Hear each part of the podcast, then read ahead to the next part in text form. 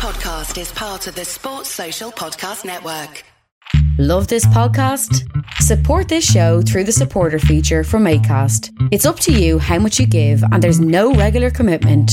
Just hit the link in the show description to support now.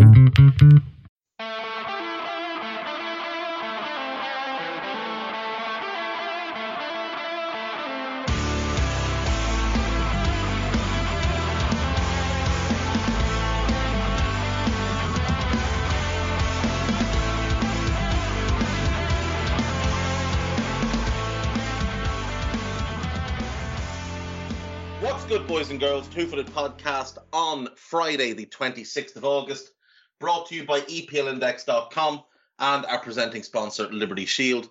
Liberty Shield is a V P N provider. A virtual privacy network allows you to go online, change your location, access things you're geo-blocked from, while also keeping your data safe. If you are a U K expat wanting access to B B C iPlayer for Match of the Day or whatever else, or all four, I T V Hub, whatever it is, a Liberty Shield V P N can get you where you want to go and, like I said, keep that data safe. Go to liberty shield dot com, use the code E P L twenty-five, that's E P L twenty-five, to get twenty-five percent off at checkout. We're also brought to you by Home of Hopcroft, a giftware and homeware company located in Scotland but shipping worldwide. Check out home of hopcroft dot co dot u k. And finally, do check out the E P L Index and Anfield Index shops. You can find them on Etsy. Use the codes E P L ten or red ten to get ten percent off at checkout. If you are not listening to A Tad Predictable, you should be. New episode is out. It is Tadiwa with Khalid Patel, who is an Arsenal fan, and he works in the general footballing sphere. So do check that one out. There is also the E P L Roundtable, which has its own feed, E P L Roundtable, and that is hosted every week by Kevin DeVries, so make sure you are listening to that. Right, folks, we have a Champions League draw and a Europa League draw to react to, so let's go through these. Champions League, Group A, Ajax, Liverpool, Napoli, Rangers. This should be a straightforward group for Liverpool. They are quite clearly the best team in this group, but they are playing really poorly. Ajax have had a summer where I think they've gotten weaker because they've sold a lot of players. They've replaced most of them, but with younger players who they'll need to develop.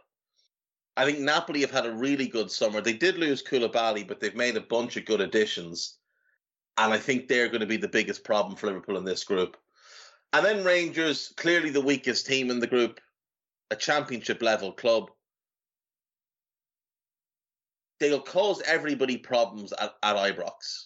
And that's their big hope, is that Ibrox can help them maybe finish above Ajax and get into the Europa League. But overall, as a Liverpool fan, I'm happy with the group. I think it should be an interesting enough group. Certainly, teams that play good football, bar Rangers, can be a little bit cloggy at times, but Napoli play good football, Ajax play good football, so I'm happy enough. Group B, Porto, Atletico Madrid, Bayer Leverkusen and Club Brugge. This should be a very good group. Uh, I'm really excited to see how Leverkusen do in the Champions League this year. Porto, they're always a bit of a pain in the arse and they regularly make the knockout stages. And then Atleti are the strongest team in the group, with Bruges probably the weakest team, and they did lose their best player Uh, in Charles de Ketel. Actually, has he left? No, yeah, he has. Yeah, he's gone to A C Milan. Yeah, losing him is uh, is a fairly sizable blow for Bruges, but they knew it was coming. I mean, the guy was too good to play in the Belgian league for much longer. Um, they also st- sold Stanley Nsoki to Hoffenheim and Luis Openda to Lens. They made quite a lot of money this summer. Uh, they've bought, brought in uh, Dedrick Boyata, formerly of Celtic and Man City, Casper Nielsen, player I'm not really familiar with, Ferran Jutgla, don't know him at all, a young player from Barcelona. I, I remember hearing about that deal, and Bjorn Meyer from Groningen, who's a decent defender. Uh, but overall, they're probably a bit weaker than they were last year, and it will probably be a tough enough group for them. Uh, I would guess right now at Atleti and Porto going through, at Leverkusen in third. Um, but I'm hopeful that Leverkusen will find their way through to the knockout stages. Uh, in Group A, I'm saying Liverpool to win, Napoli second, Ajax third, and Rangers fourth. Uh, Group C, um, Bayern Munich, Barcelona, Inter Milan, and Victoria Plzen. Now, a lot of people have been laughing at Plzen for being put in this group. This is a dream draw for them. The amount of money they're going to make from this is incredible. Like, their own stadium holds eleven thousand five hundred people. I would guess they're going to move the games, their home games, because they'll want bigger gate receipts. So where they'd move it, I don't know. Uh, maybe the Eden Arena, which is um, home to Slavia Prague, and one of the stadiums used for national team matches.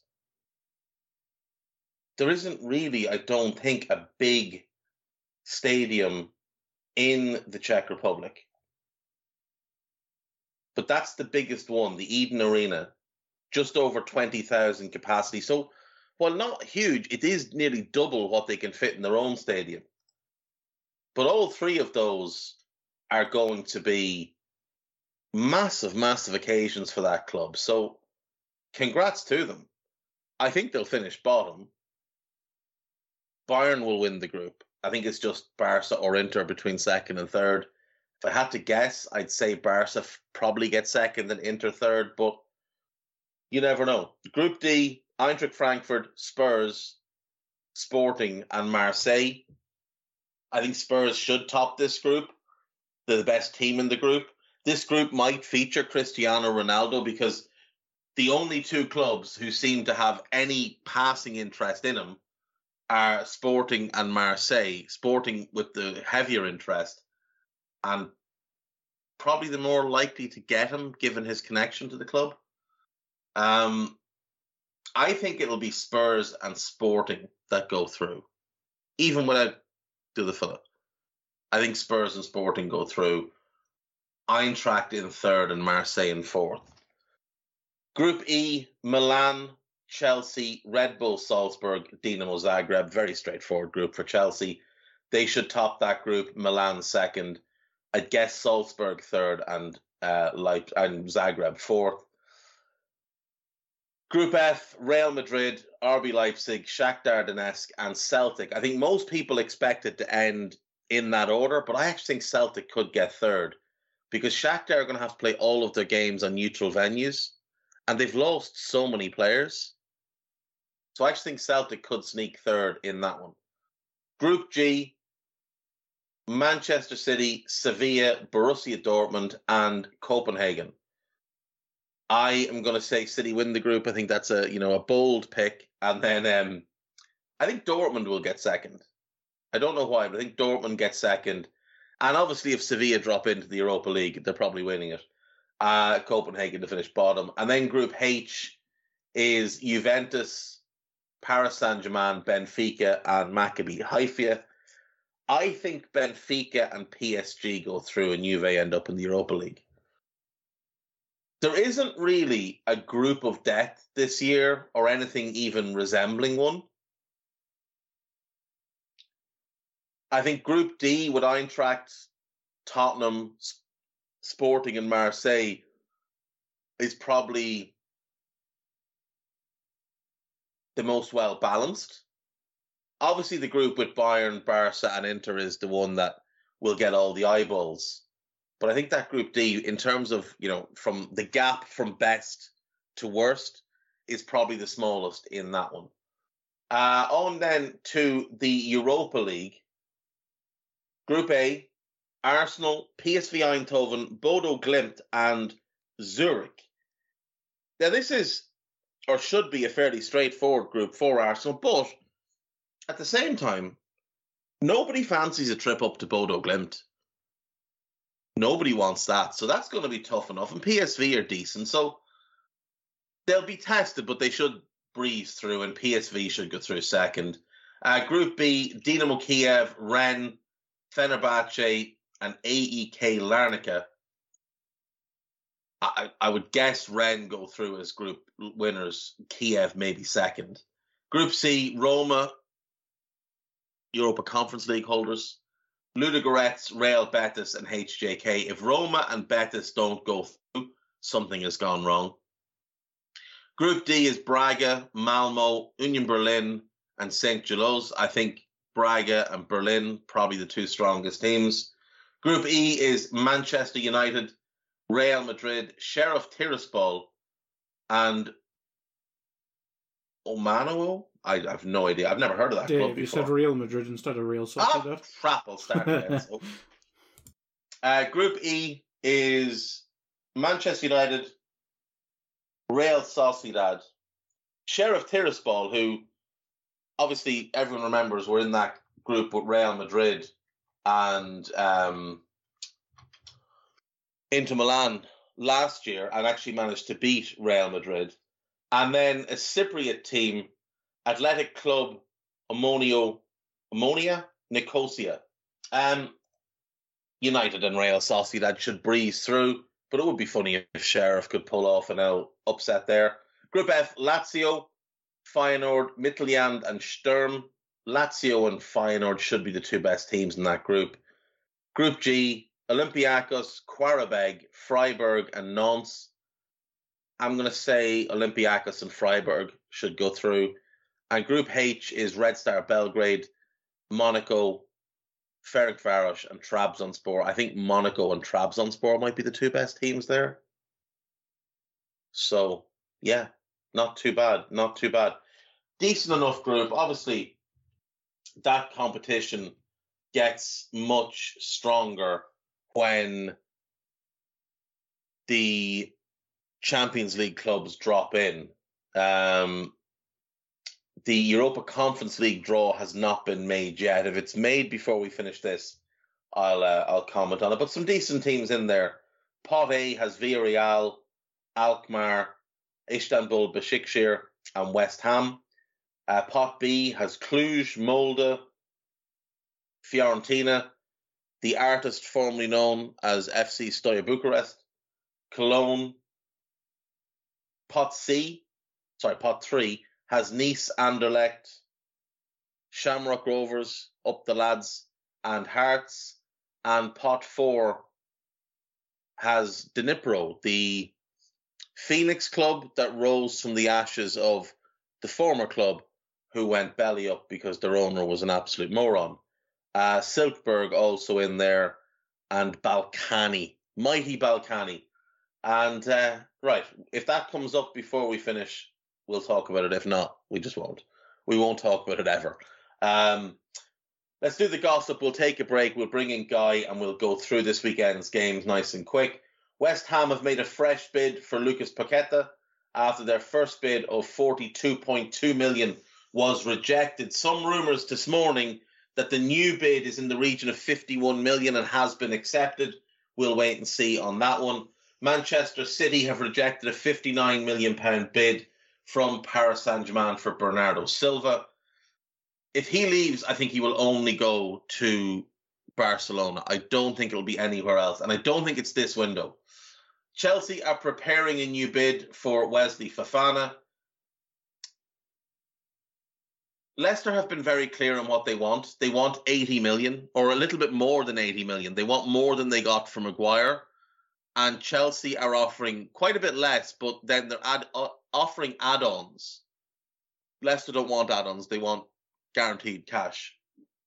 So we'll wait and see what happens, but he's not going to be in the Leicester squad until the transfer window closes, according to Brendan Rodgers.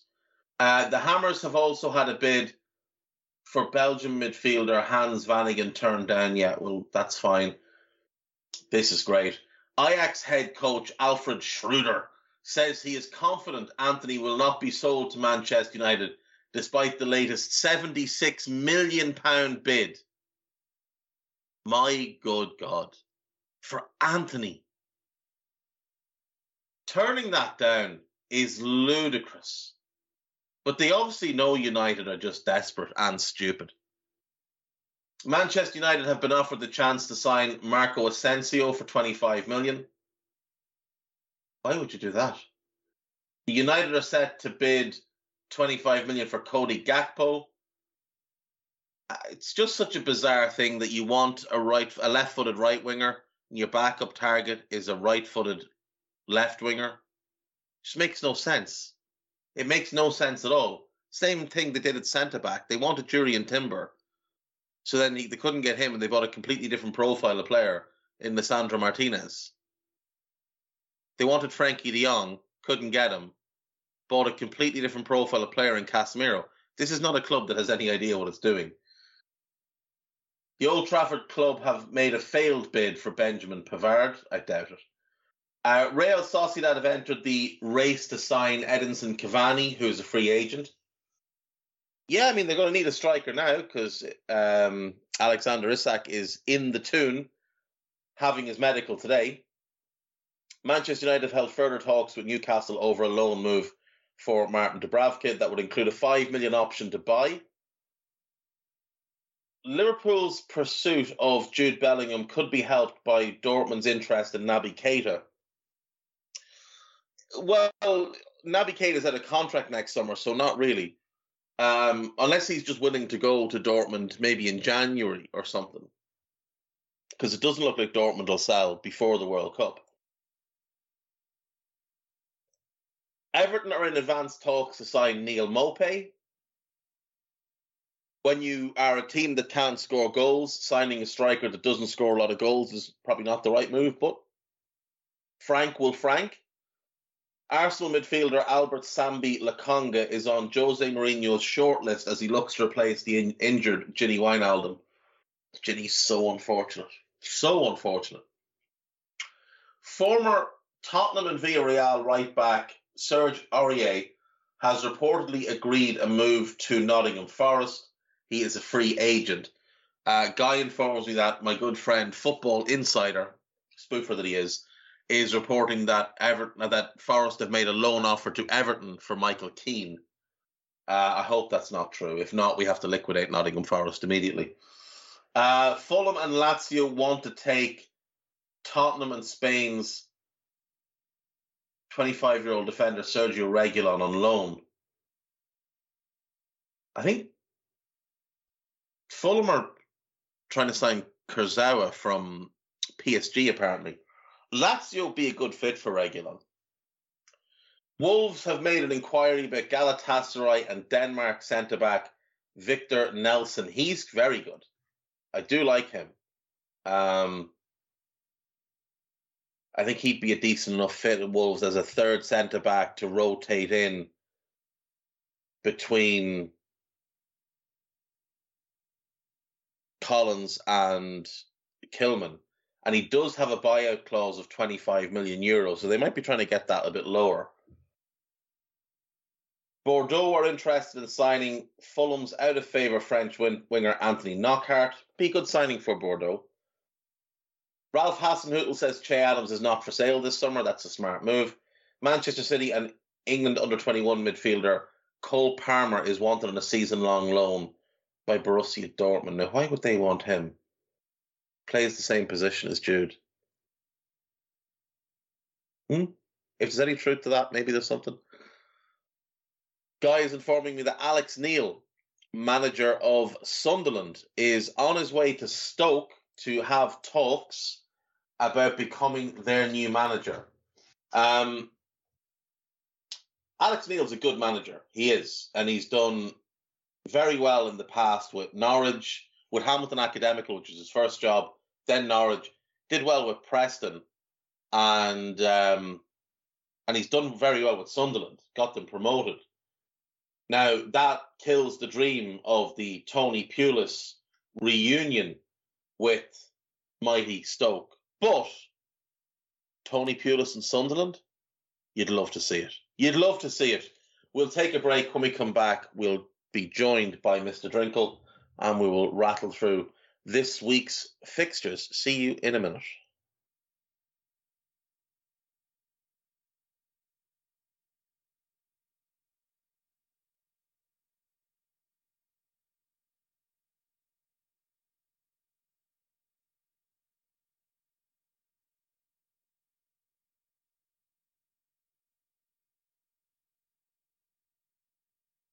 Right, welcome back. Before Guy comes in, David Ornstein has reported that Alexander Isak has signed a six-year contract with Newcastle. The hope is that he will be able to play against Wolves on Sunday. Now, if he hasn't been registered by now, he's not going to be able to play. Uh, he has to be registered by twelve o'clock today. Uh, all-time record transfer fee for Newcastle, sixty million pounds. Massive, massive investment. Big gamble, but huge talent and potentially, potentially a great signing. One funny note about Newcastle, the João Pedro pursuit is over. Multiple local journalists taking great joy in laughing at the spoofer with the catchphrase, the man who told us on Tuesday that it was a done deal and has said nothing since, has been found out once again, jumping the gun, making a show of himself, trying to be relevant. He is a spoofer. And if you believe what he says, I would like to sell you a bridge. It's a nice bridge. Can be your bridge. Right, we're joined by Guy Drinkle. How are you, sir?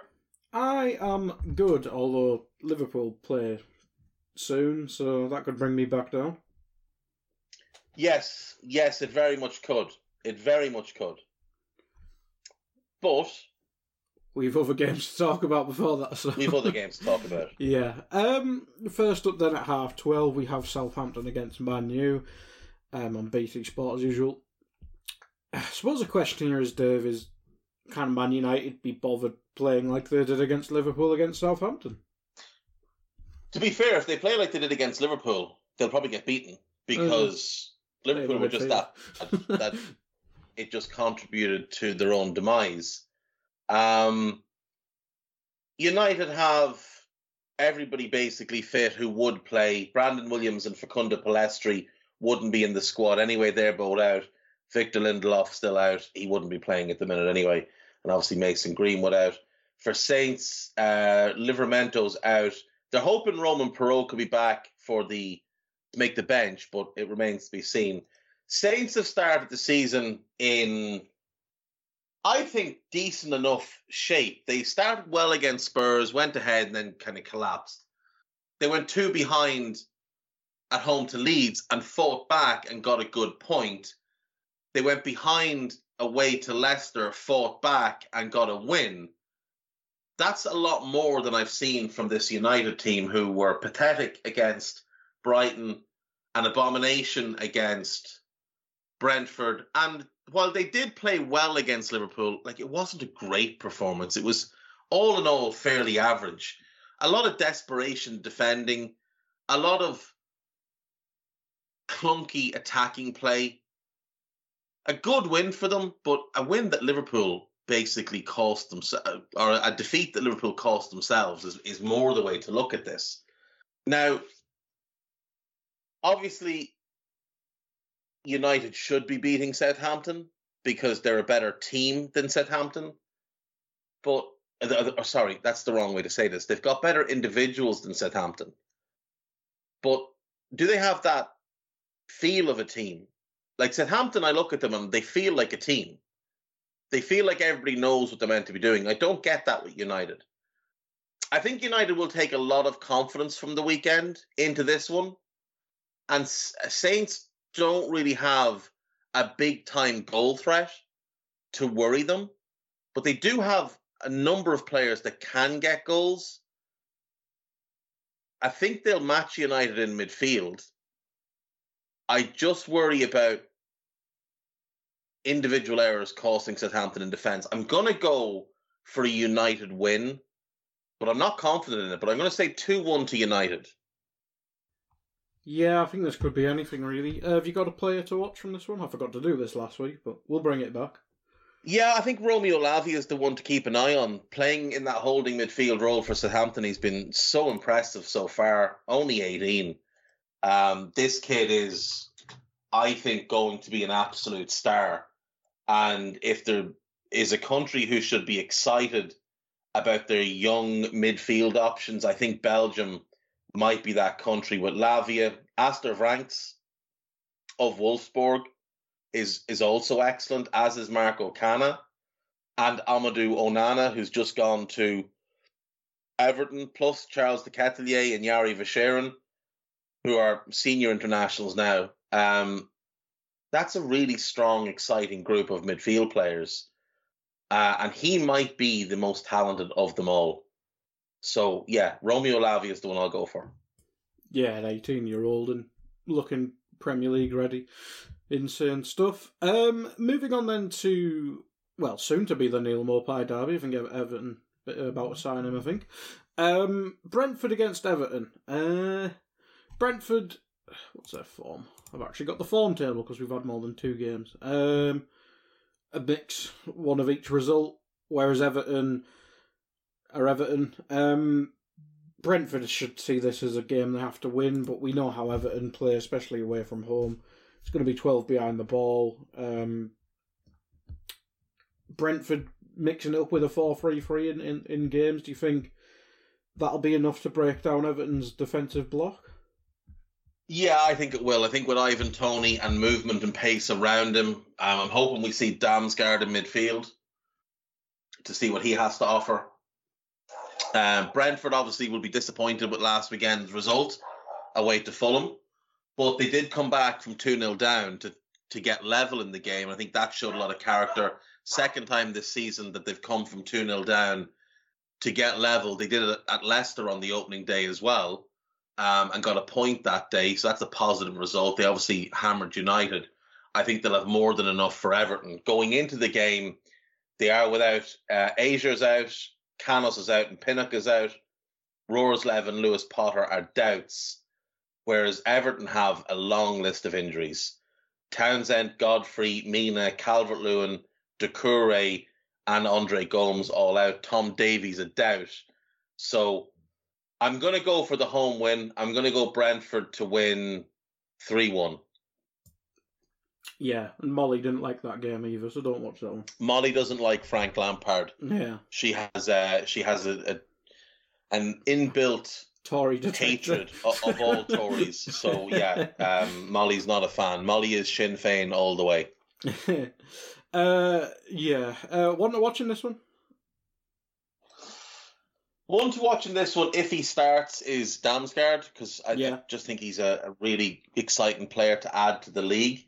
Um, if he doesn't start, though, I'd say just keep an eye on Ivan Toney, because he started the season really well.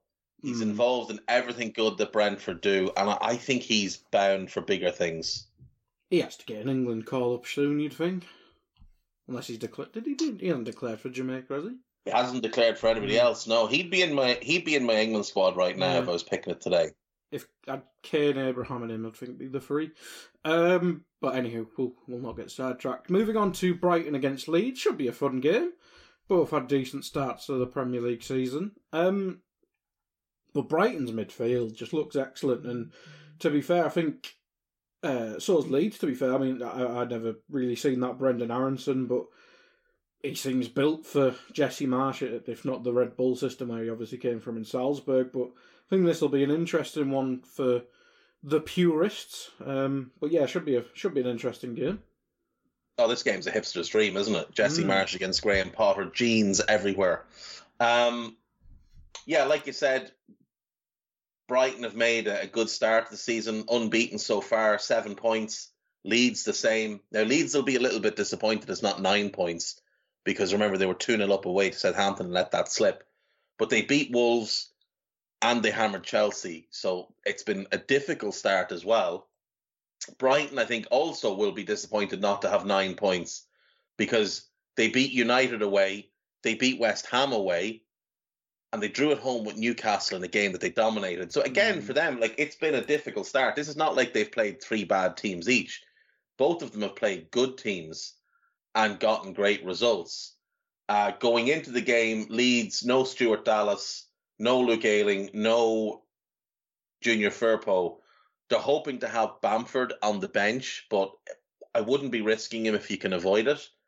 Uh, for Brighton, Jakob Mulder's out long-term, and Jeremy Sarmiento, they hope to be back in about a month. I really like this Brighton team, but I do worry about Graham Potter playing lads that just don't offer enough, like Lallana. Mm. Like, Danny Welbeck is quite easy to bottle up. He doesn't offer a big goal threat. Solly March isn't really offering you a whole lot, but the players that do offer a ton, like Alexis McAllister, like Moises Caicedo, like Trossard, strong defence. But Leeds look a lot of fun right now. They really do look a lot of fun right now. And as you said, Aronson just looks like he's made for the Premier League. Absolutely made for it. High pressing, technical ability, clever, aggressive. The two boys that are sitting behind him, Rocha and Tyler Adams, they're in sync straight away.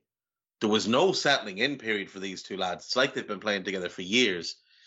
The centre-back pairing looks strong with Koch and Llorente. Now, obviously, the big question mark on those two is can they stay fit? Mm. Because they were both to play together and we've barely seen them together. And this is year three. Mm. So this might be the longest run that they've had together as well. I like what Marsh has done using Struijk as his left-back yeah. because it means that it, out of possession, they can tuck in real narrow. I think Christensen's been a runaway success at right-back so mm-hmm. far. So that defence looks much, much better than the mess we saw under Bielsa, especially with those two sitting in front. So they're a lot stronger this year. Um, they do miss Rafinha a little bit just in terms of transition attacks, but we've not seen Sinistera. Sinistera, yeah. Sinistera is starting to, to really look like he's going to be a weapon in this league. He scored so, midweek, didn't he? He did, yeah, he did, and he, and he looked impressive. So I'm going to go for the draw here. I think this is going to be one of the more entertaining games the weekend. Um, probably, is it the best of the three p.m. kickoffs? Chelsea That's... Leicester's got potential to be funny. It does, but yeah, more funny than good. Um, this is probably the best of the three p.m. yeah. kickoffs. I'm going to go, although City Palace could be interesting, I'm going to go for a one one draw at Brighton versus Leeds. Picking one to watch from this will be difficult because it is, as you said, the hipster's dream. There's a yeah. young talent, but it, why is it Adam I can Lallana? only go with one player. Is I can Adam? only go with one player. It's not Adam Lallana. It's definitely not Adam Lallana. Fellow was running around last week against West Ham like he had a parachute in his back. Um, it's Moises Caicedo. It, yeah. it just is. And it's going to be him most weeks that Brighton play because he is, I think, a really special talent in midfield. So he's the one to keep an eye on. But if you're you know, wanting to see maybe a more attack-minded player, Aronson. He does look like somebody that might go on to be really, really special. He he might have, like, he doesn't have as much talent as Pulisic, and I don't think he's got as much talent as someone like Gio Reyna, but he mm. might have the consistency that Pulisic lacks and the physical Not robustness. yeah, because Reyna's always hurt. He's so gifted, but he's always hurt. Yeah, yeah, it should be interesting, that one. And unfortunately, I have put Rodrigo in my F P L, so he won't be scoring again for the rest of the season, unfortunately, Leeds fans. I'm sorry, but it happens. Yeah, that's the end of him. yeah. Moving on then to the soon-to-be Wesley Fofana derby, Chelsea-Leicester. Oh, God. Um, Leicester are a mess at the minute, and Chelsea mm. are part of the reason why it is a mess, but Chelsea against Leeds last week, regardless of what Thomas Tuchel being very disrespectful to Leeds, I'd have to say, after the game. Um, they just got outran, outfought, out-hungered. Yeah. It, yeah, it was a shock to the system, I'd, I'd say, considering, especially the way they played against Spurs the week previous. Chelsea were, were weird in that game because they did start it well, but their entire attacking plan seemed to be give it to Sterling and get out of his way. And Raheem is great, but that's not really a plan so much as a, you know, a Hail Mary, hope and pray type of job. Um, and once the game went against them, they were absolutely all over the place. And defensively, they looked a shambles. Now, they're missing Kante. Koulibaly will be suspended. Kovacic is out, which is a huge blow because he's the best midfielder. And Marcos Alonso remains kind of in limbo because it looks like Barca have sort of pulled back from wanting to sign him, probably because they, they can't register him. Um, they need to get players out just to register Jules Koundé. Uh, Armando Broja also expected to miss out with an injury. Leicester are a train wreck, though. Like, Ricardo Pereira's out for eight months or however long. James Maddison has a knock. Wesley Fofana is not playing for what they're calling personal reasons. Uh, I have reason to believe he had quite the transferitis, quite the temper tantrum. Um, but look, Leicester haven't done anything wrong here. They're just holding on to their best players, like him and Maddison. They could have sold Maddison to Newcastle. They chose not to. They could have sold Fofana. They chose not to. And by the sound Allegedly, of it, the, the um, Chelsea are inflating the prices publicly, because I think Lampard came out and said Chelsea bid nowhere near sixty mil this morning. I think for Anthony said, Gordon. Yeah, so maybe yeah. the, the reports about eighty-odd mil bids are just completely farcical. I, I wouldn't be surprised if they are. Or if they are, it might be a thing where it's like, you know, fifty million. Over twenty plus years. A, yeah, and, but a, and a whole lot of add-ons. Yeah. So, I don't know. Chelsea seem to be playing a bit of Football Manager at the moment. They seem to jump from one target to the next, and none of it really makes sense. But they have landed good players so far. And Fofana is excellent, but yeah, by all accounts, he had quite quite the temper tantrum when he was told they weren't going to sell. And Rodgers hasn't softened his stance publicly, which leads me to believe that the club haven't softened behind the scenes either. And when you mm-hmm. see Romano say, oh, it's taking place between intermediaries, I don't believe that for one second, because he spouted the same nonsense when it was the Sancho deal uh, the first summer round, twenty twenty. And that's how he gained, like, I think he got four and a half million followers from just telling lies mm. about a transfer that had been dead for months and months and months. And he continued to pretend it was still ongoing. And unfortunately, there are people stupid enough to believe him. And then there are other journalists, and I call them more churnalists, who are, you know, they're clickbait. It's clickbait merchants. So they see Romano say it and they say, well, if I say it now, people will just say, oh, well, you know, that's in line with what Romano said, so they'll believe it. I think there was so much of that. I think there's so much of that around Fofana. I, I think they're going to end up keeping him and maybe selling him next year, because that's what they promised him, that in the summer of twenty twenty-three, he could get a big move. Mm. Um, and if Fofana has any sense, he'll look at the landscape and know that next summer, there's more likely to be big moves for him. There could be Real Madrid. They might be looking for a centre-back next year. City. City, P S G. So if he's smart, I think he'll settle down. But he's a young kid, and that's that's the be-all and end of it. He's the he's a young kid whose head has been turned a little bit. Um, in this game, though, I expect Chelsea to win. They're simply a better team. Leicester mm. haven't bought in the summer. They haven't looked good so far. They've thrown away two leads in in home games that they should have won. And um, I think Brandon's in a bit of trouble here. I really do. I wouldn't be surprised if if this is Brandon's last game. If if Chelsea give them a heavy beating, like three or four, it wouldn't surprise me if Rodgers was gone come Monday. I think the time has come for him to go anyway. But, you know, they, they looked they looked good to start against Brentford and fell apart. They looked awful against Arsenal. They went ahead against Southampton but never looked in control of the game and ended up losing. I think the owners are going to get sick of them soon. I think the players already are.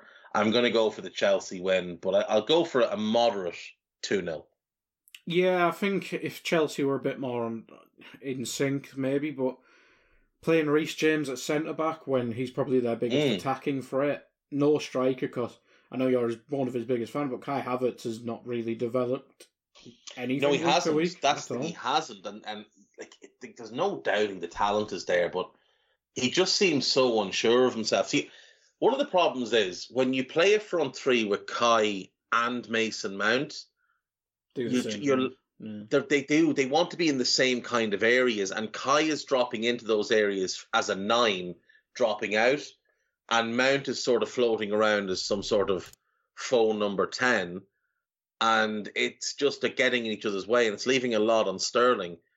Whereas, as I've said before, if they were to go to something like a four three three or four two three one and play Mount as an actual ten with Kai as an actual nine, then I think that works a lot better. Sterling on one wing gets someone on the other, Kovacic plus, plus one in midfield, Reece James, whoever, Koulibaly and Cucurella. That all of a sudden makes a lot, an awful lot more sense than what they're trying to do at the minute. But it's it's so forced to put Thiago Silva in the team.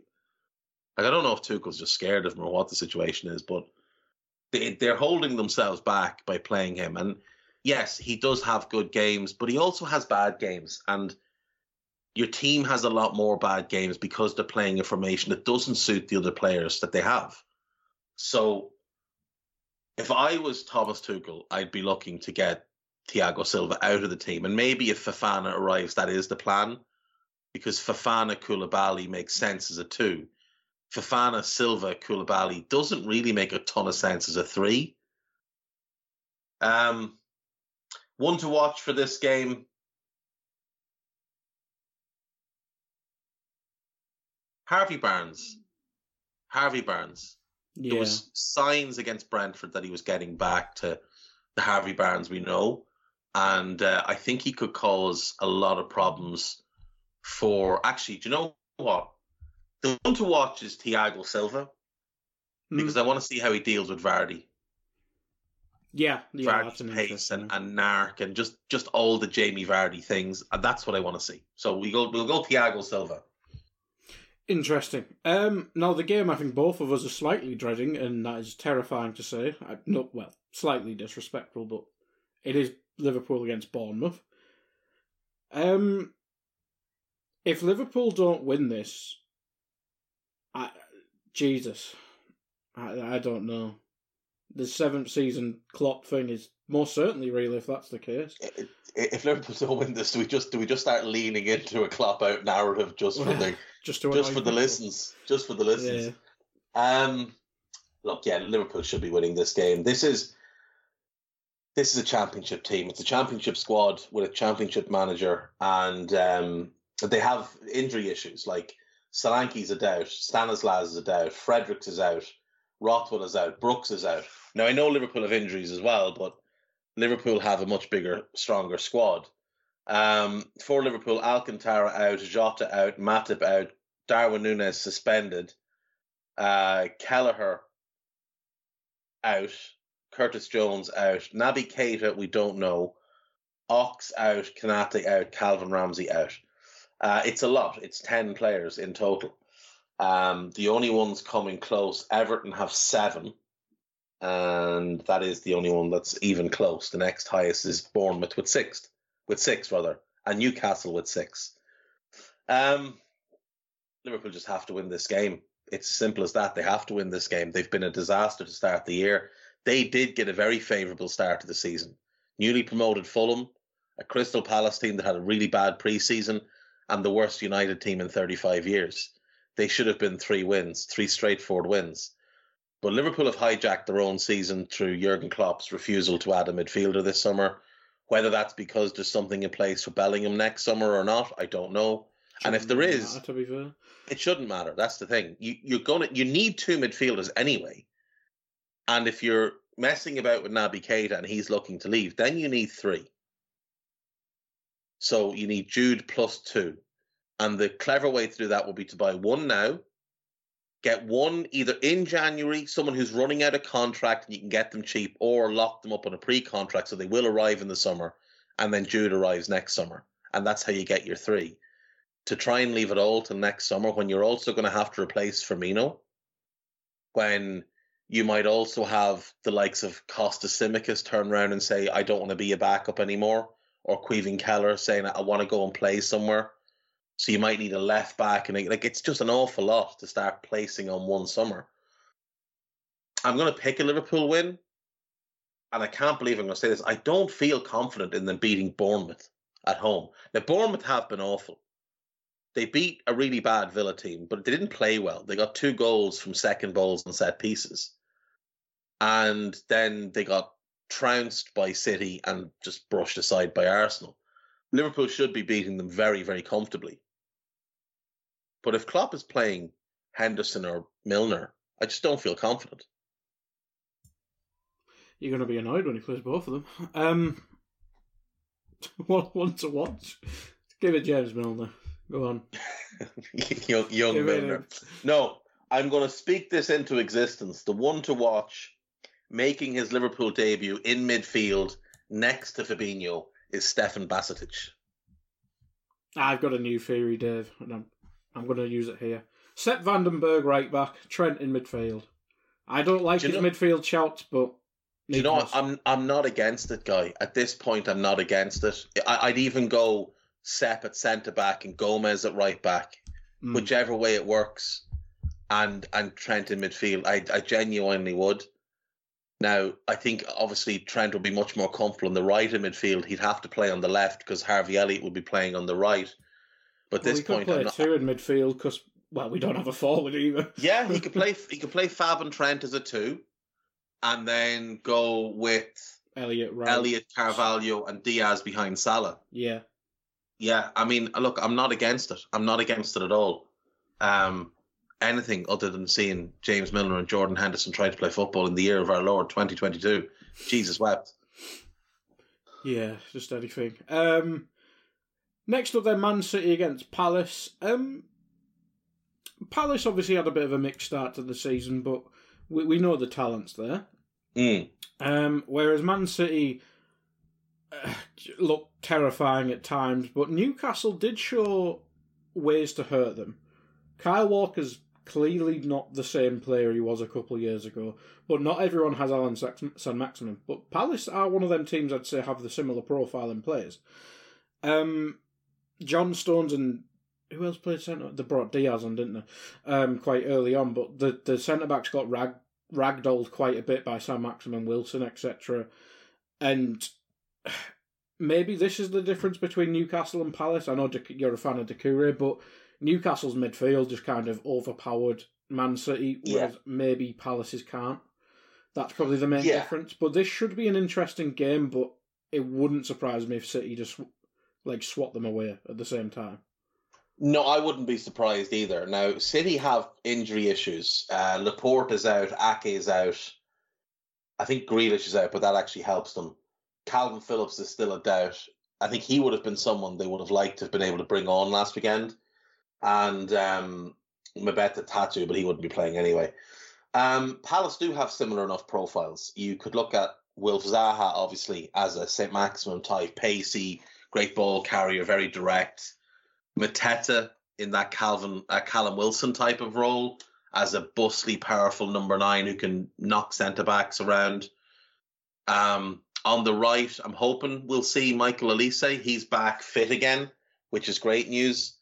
But he might just stick with A U. Eze as a ball-carrying dynamic midfielder, quite similar to what Willock and Joelinton were doing. Jeff Schlupp is the same, just not of the same calibre, obviously. Doucouré is very good. He's not Bruno Guimaraes, though. Bruno Guimaraes is exceptional. Now, they might be about the same level defensively, but Guimaraes on the ball is unbelievable. I do think Palace have a better centre-back pairing than Newcastle. Yeah. And and a better left back in Tyrick Mitchell. But the right back is an issue for me. And I think that's an area City will target with with Phil Foden. Mm. It'd be interesting to see if Haaland actually does anything in this game or if it's just another one where he scores or gets an assist and does nothing else. Like, he hasn't played well yet. I know he's got three goals and an assist, well, and that's fantastic, but he hasn't actually played well yet. Pep did mention he will rotate Haaland, and we obviously have midweek games next week. Would who they got? I think it's Forest. I think so, Forest yeah. on Wednesday. So I'd probably say Palace is the one you'd probably need him more in. So maybe this mm. is the one where he plays and he gets rotated in the midweek, because then I believe the Champions League starts the week after. Yeah, it does, and then it gets real tight in the schedule. Yeah. So would you would you start Haaland in this one, or would you say I'd start him? I'd start I'd start him in this one, and I'd leave him out against Forest, or yeah. even play him sixty, like just you know get get your comfortable lead, and then start to take players off. If you're three nil up at half time, take him off. Yeah. Um, but I don't think they will be three nil up. I think this is going to be a tight game. City, I think City will win, obviously, but I think it'll be a tight enough game because Palace are no pushover, and they will create chances against everybody. And Elise and Eze have have caused them problems before because of how good they are at carrying the ball. And Wilf has caused them absolute nightmares in the past um, because of how he plays. So I'm going to say two one to City. I don't think it's going to be easy for them. Now, I'll say that and they'll win five nil, but I just don't think this is going to be an easy one for them. Uh, one to watch. Michael Olise. Yeah. And if he do, if he doesn't play Eberici, Eze, but I just I think both of them are immense. I, I just think Olise is special.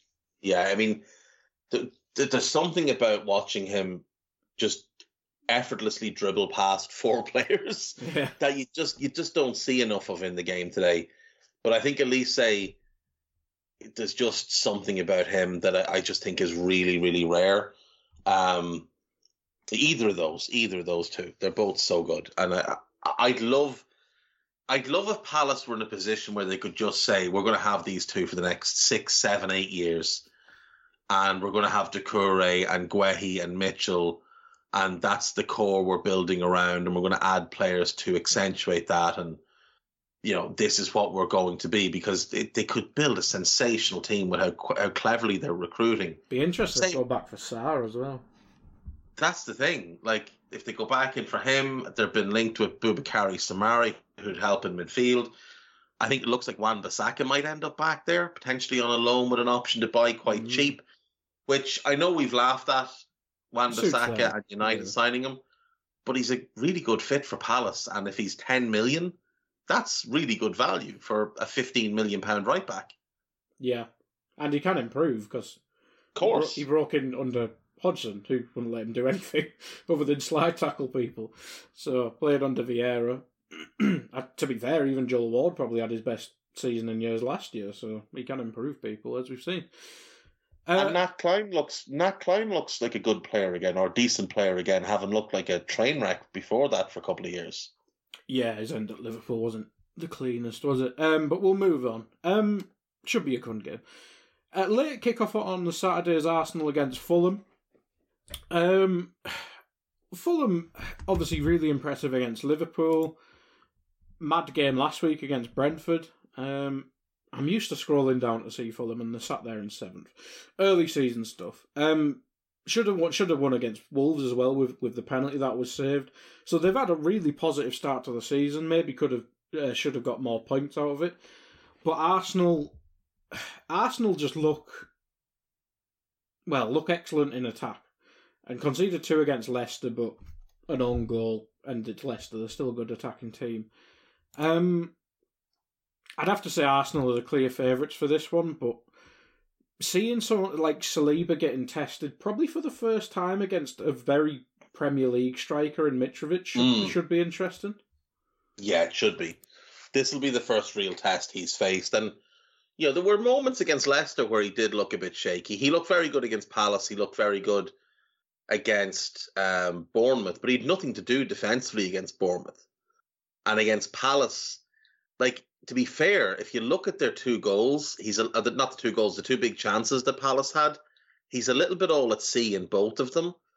So he looks very good on the ball, and he obviously scored a great goal, and he's dominant in the air, and he's quick. But he does look a little bit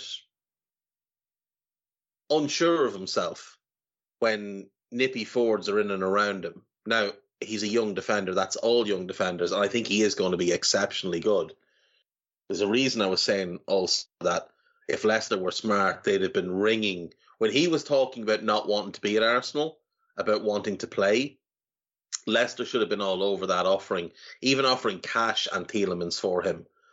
You get him and Fofana together, all of a sudden you've got maybe the best young pairing in the world. Um, in, in, in the end, they might end up with neither of them come deadline day. Um Arsenal will win this game. They've got everybody fit bar Reece Nelson, who wouldn't be playing. Fulham are without Harry Wilson, who is a key player. Cabano, who's a decent squad option. And Manor Solomon, that they brought in in the summer and is, is going to be out long term.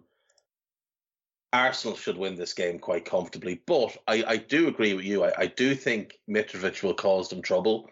So I'm going to go three one to Arsenal. Yeah.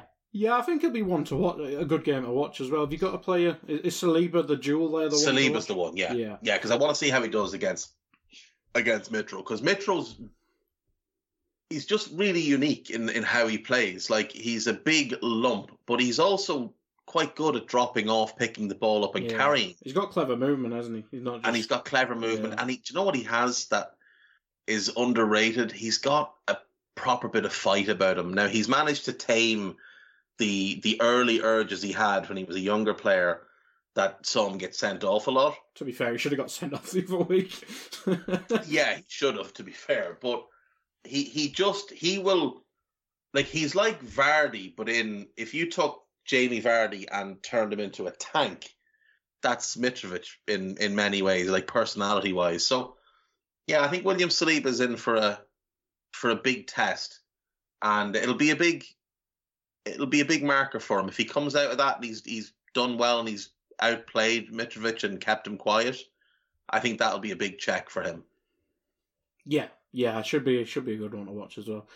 Uh, moving on to Sunday games then. Uh, before we go into the game, uh, Dave, Villa West Ham. Uh, West Ham have just announced Paqueta, if you want to give your reaction. Oh, not uh, David Ornstein's saying it's all agreed now. Um, that is an unbelievable signing for West Ham. That is an unbelievable signing. He is a fantastic player. Brazilian international, immense ability, can be a playmaker, can be a goal scorer, works incredibly hard. He's really versatile.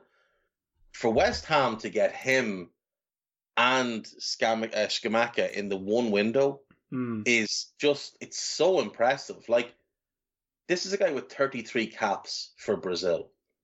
You don't get that far along with Brazil without having something about you. Last year he played fifteen times and was regularly a first-choice player.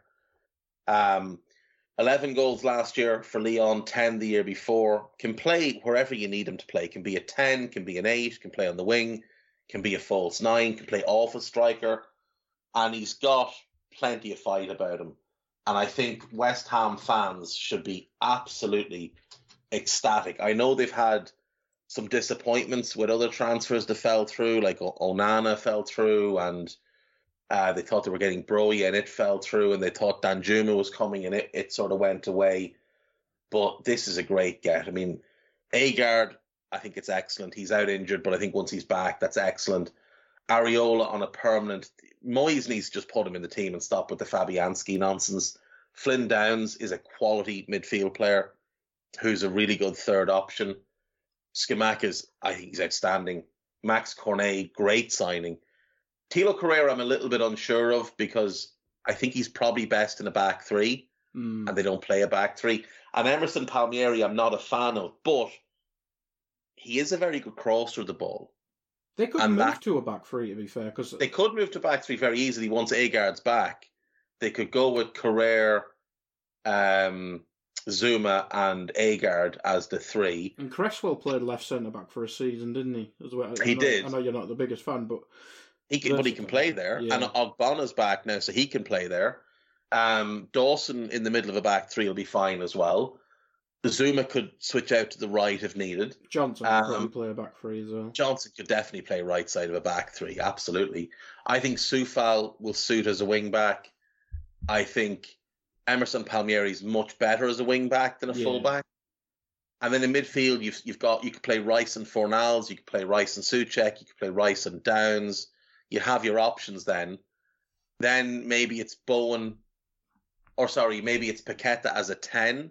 Behind Bowen and Scamacca, and that all of a sudden is a really strong team. Mm. A really, really strong team with a front three that will cause a lot of problems with the, all the quality Paqueta brings, Scamacca's physical profile, his finishing ability, his hold-up play and link play are excellent, and then the pace and finishing of Bowen, that could be really good. I think you've got like Benrahma as an option for them, um, Lanzini's still there, like moving to back three might be the move for West Ham this season. There's more and more clubs starting to edge towards the back three, and I'm liking it. And I'm hoping at some point that someone will be brave enough to take a midfielder and say, you know what, I'm going to play you in the middle of my back three, and you're going to be a sweeper, and you're going to carry the ball from defence, you're going to be a playmaker from that role, because Matthias Sammer still lives in my head, rent-free. Mm. Um, they've also been linked with Conor Gallagher as a potential loan signing, which would be another great addition in midfield. Mm. Like, West Ham fans, I know Gold and Sullivan have not been good owners. I, I know they're not good owners. But since Kretinsky took it, took twenty-seven percent of the club, uh, the, the right they're moves are being Moyes. made. Yeah. They are backing David Moyes. There can be absolutely no doubt Now, it could be said that they're spending all this money ahead of a sale of Declan Rice in January or next summer. And if that's the case, so be it. There's going to be a really good team left behind. You're not going to leave behind embers. It's going to be a good team, and Rice will be difficult to replace, but not impossible. And you can put more of a burden on Paqueta and Scamacca. And like I, you've got Bowen and Cornet, and I didn't even mention Antonio. So you'd have your front four options. Say Scamacca and Bowen are the starters, but you could play Antonio and Cornet in the Cups, in the Conference League, with Benrahma behind them, so you can rest all of your front three.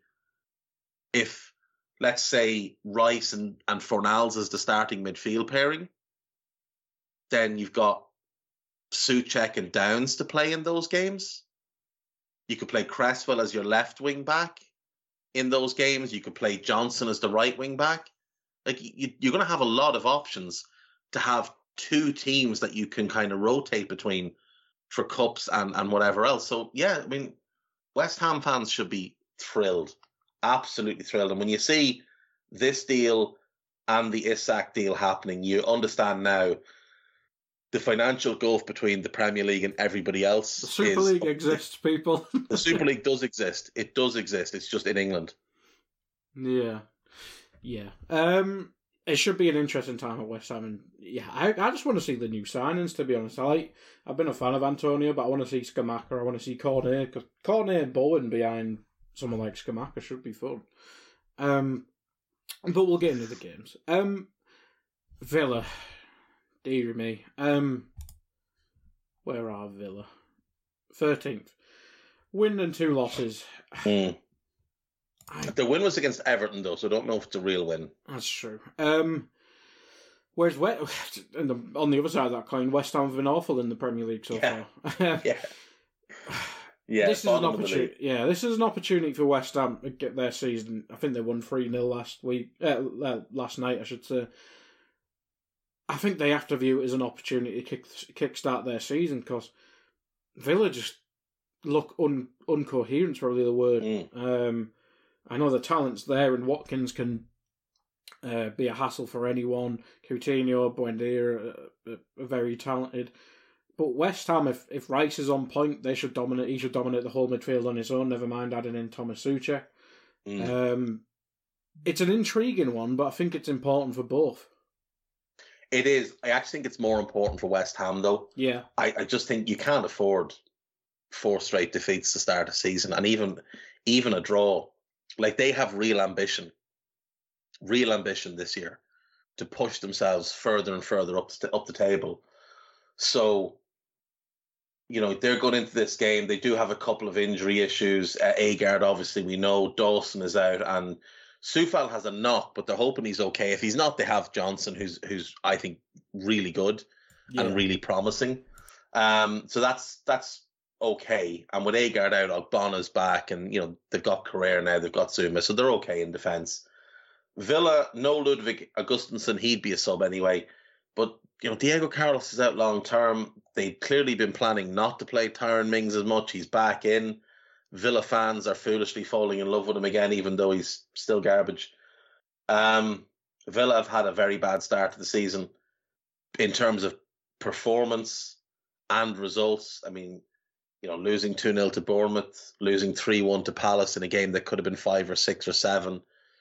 The two one win over Everton, even in that game, they showed some signs of being very, very shaky. The last five minutes was horrendous. Oh, it was horrible. Absolutely. They were all over the place. But then you look at West Ham, and Brighton completely outplayed them last weekend.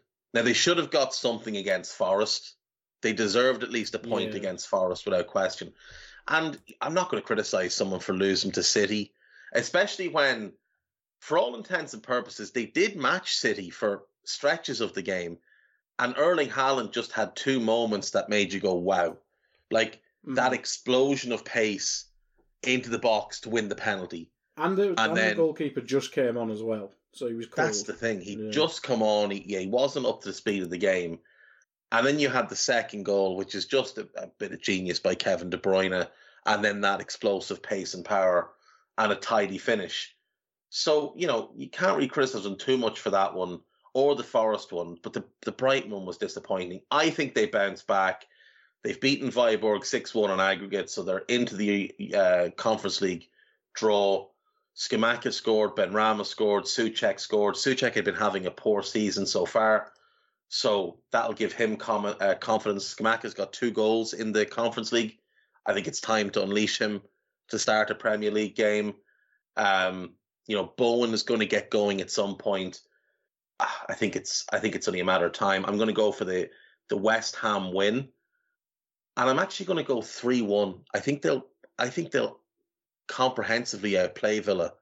And Villa, like you said, they just don't look like they've been coached. They don't look like there's any plan at all. Like, give it to John McGinn, hope for the best. Give it to Ramsey, hope for the best. Give it to Coutinho, hope for the best. And if all else fails, bring on Buendia and hope for the best. There just doesn't seem to be any cohesive plan here. So I'm going to go three one West Ham. Uh, one to watch. Gianluca Scamacca. Nice. I think he'll cause... I think he'll cause Tyrone Mings absolute nightmares. And I think he's the type that Mings will get involved with. Like, he will go up and he's a bit like um, like what we're talking about with Mitrovic. He just go up and he'll bump into a, stri- a defender and start to knock him off balance and, and do all the opposite things that uh, Joachim Andersen did to Darwin Núñez. And I, I think Mings is the type that just gets involved too easily. So, yeah, I'm going to go West Ham three one with him as the one to watch. Yeah, you could play Antonio as well at the same time, just to, yeah. just to be an absolute menace. Um, but we'll move on to the next game. And this one's on telly in the U K as well, these next two are. Uh, Wolves-Newcastle. Um, Wolves not had the start to the season they'd wanted, uh, a draw and two losses. Um, but do look promising in periods. Against Spurs, it was just... Well, Spurs are a good team, and Wolves maybe just lacked that. Well, the killer instinct we've been, everyone's been banging on since Jimenez's injury. Um, whereas Newcastle were bloody excellent last week. Let's be fair. I know it's Man City. They were, and they were just fantastic. Um, Isak seemingly been registered in time. I think I've seen a journalist say that. Uh, and you'll go through the injuries, but I think Wilson picked up something, so he might have to start because Chris Wood not trusted yeah. by the looks of it. It looks like Wilson's out for a couple of weeks, which is a huge blow. Um, Shelby is out. Dan Byrne has a concussion, so mm-hmm. he's a big doubt. Um, Ryan Fraser's a doubt. Jamal Lachelle should be back, but he's not going to start. And Emil Kraft is out. Isak, oh, Isak may have to come in and start straight away, which is asking an awful lot of a fella who's not going to have real chances to train. Um... If I was them, I probably would start Chris Wood. I, I you know, just because at least he's been there. Yeah. yeah, and that's the thing. Um, and he's, you know, he's the type of striker who just can be a bit of a pain in the arse. You're right about Wolves. The start hasn't been, in terms of results, what they would have hoped for. But performance-wise, I think Bruno Lage will be happy. Other than the Fulham game, because they played really well against Leeds and probably should have gotten at least a point out of it. Ended up losing two one. The Fulham one, yeah, they did look a little bit off. But last week, I thought they looked really good against Spurs. They outplayed Spurs. Um, they won in midweek in the Cup, which is confidence boosting for them. And with the word that they're trying to bring in a striker, I think it might give Jimenez a bit of a, you know, a bit of a kick in the backside to, to up his game a little bit. Same with Hwang. Guedes has another week to train, so he's going to look better. I think Neto is a little bit hit and miss so far this season. He'll catch fire at some point. That midfield is excellent. Moutinho, Neves, and Núñez. I think it's going to be a big, big problem. I think that midfield is much better set up to cope with Newcastle's pace and power approach because Núñez can match any of them. And Neves is, in my view, every bit as good as Guimaraes on the ball. I think Guimaraes is a little bit more dynamic, yeah. but Neves can really run a game from midfield, and positionally he's better than Guimaraes. Um, so I think this is a really interesting one. With Wolves at home, I'm going to go for a Wolves win. I don't know that Newcastle are going to sustain what we saw last weekend, because it's one thing getting yourself up at home for the champions. It's another thing going to Molineux to play a mid-table team. You know, it's a little bit more run-of-the-mill. And Saint Maximum, we know, he has one good game, three bad games. He'll have two good games, two bad games, and then he'll just go real quiet for a little while, and he'll have a bunch of average games. If he played like so, last week, he'd be at Real Madrid. Exactly. That's the thing. He would. If if he played like he did last week, every week, he'd be a Ballon d'Or candidate. Like, that's how good he can be. He just doesn't do it regularly enough. We've seen these players. I mean, Wilf Zaha has spent his career at Palace because that's the type of player he's been as well. Do you know, he can be, he can, Wilf Zaha five years ago could look like the best player in the league one week and the worst player in the league the next week. And right now, that is Allan Saint Maximin. He can have games where he looks like football is completely new to him, uh, where, where he's some sort of flamenco dancer who's just playing football with his mates for fun, uh, you know, throwing in stepovers and fancy moves that don't do anything, because sometimes they just don't work. I'm going to go for the Wolves win. I'll go two one Wolves. Yeah, yeah, I think that's one of them games that could be anything. Uh, one to watch in this one. Matthias Nunes, because... Yeah. Promised last week. Yeah, and I really do think he is he is something else. And I think... We'll call him just what, for, we'll call him just, what if. Yeah, just for Liverpool fans... Just for Liverpool fans to constantly get themselves annoyed, they should watch him and be annoyed, not at the owners, but at the manager. We'll have that discussion on A I after in September, I imagine. Um, right, uh, moving on to the last game of the weekend, Forest against Spurs. Um, is Forest's only home game the West Ham one so far? I think it is.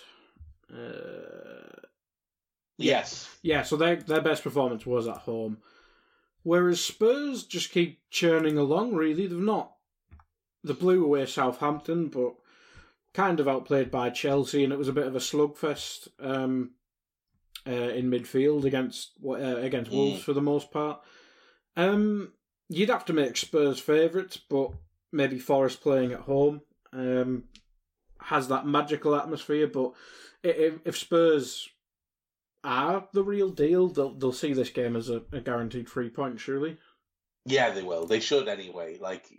Newly promoted team, Spurs should be beating them, and I do expect them to beat them. Now, we look at the injuries, and Forest do have a couple of key ones. Niakate out for a couple of months. Omar Richards out for a couple of months. Jack Colbeck, they're hoping, hoping he'll be back maybe next week, but I don't think he's going to play a whole bunch between now and the end of the season because they've just brought in a bunch of players that are a lot better than them.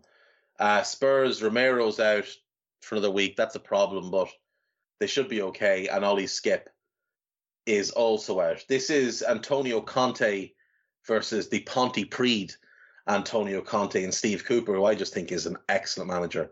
I think this guy is destined to play or to, to manage a top club one day. Like, when you see what he did with the England underage teams and you saw what he did with Swansea, you could tell this guy had something about him. He's done incredible work since joining Nottingham Forest. And I really do think he's got a lot about him that's quite Conte-esque in terms of every player is used to maximise their strengths but never asked to play above their level of ability. He gets the most out of everybody.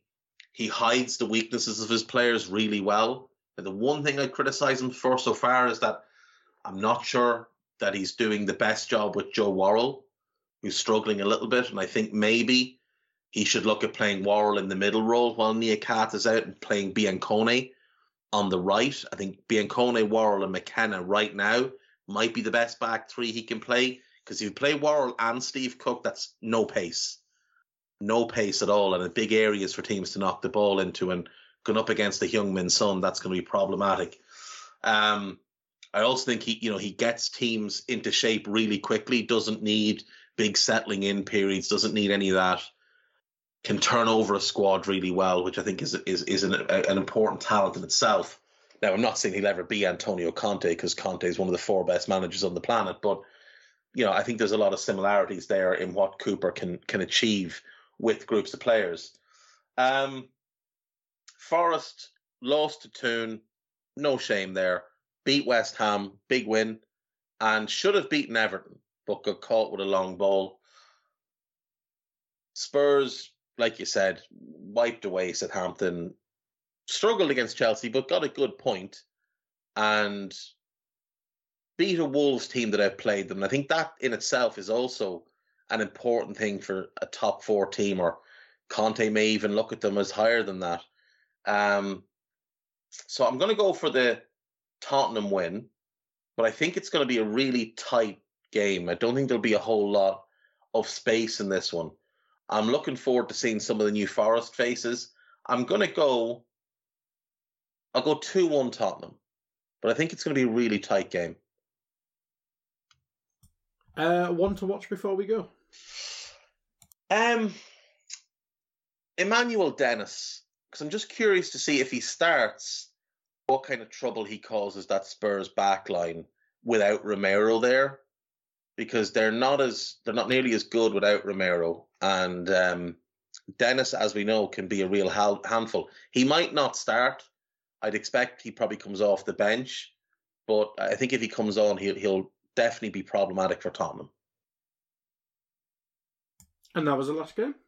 And that's us. That is us for the week, folks. Thank you, as always, for listening.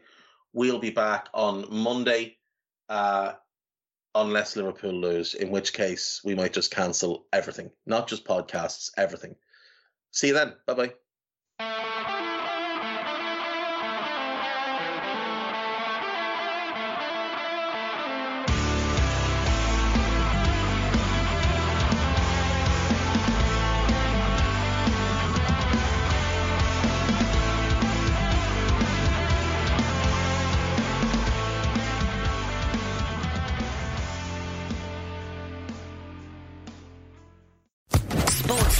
Podcast Network.